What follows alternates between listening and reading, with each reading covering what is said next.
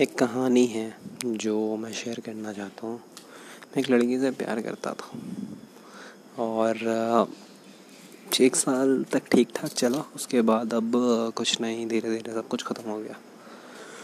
पर उस प्यार के ख़त्म होने के छः महीने के बाद मुझे फिर से प्यार हो गया और I am not confess anything in this और क्या हो रहा है ना? पहले वाले में मैंने कन्फेस कर दिया था, बता दिया था कि हाँ मैं तुमसे प्यार करता हूँ, जैसा छः महीने तक मैंने कुछ नहीं बताया छः महीने के बाद मैंने धीरे धीरे धीरे धीरे बता दिया। फिर सब कुछ ख़त्म हो गया।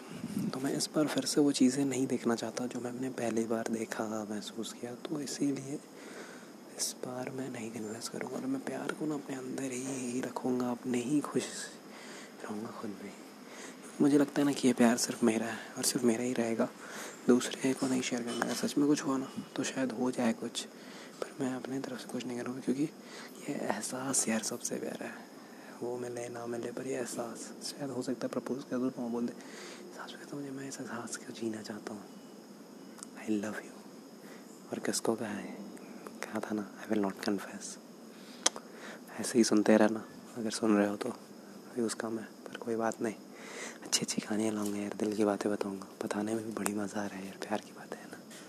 प्यार करो, खुश रहो enjoy your life love you all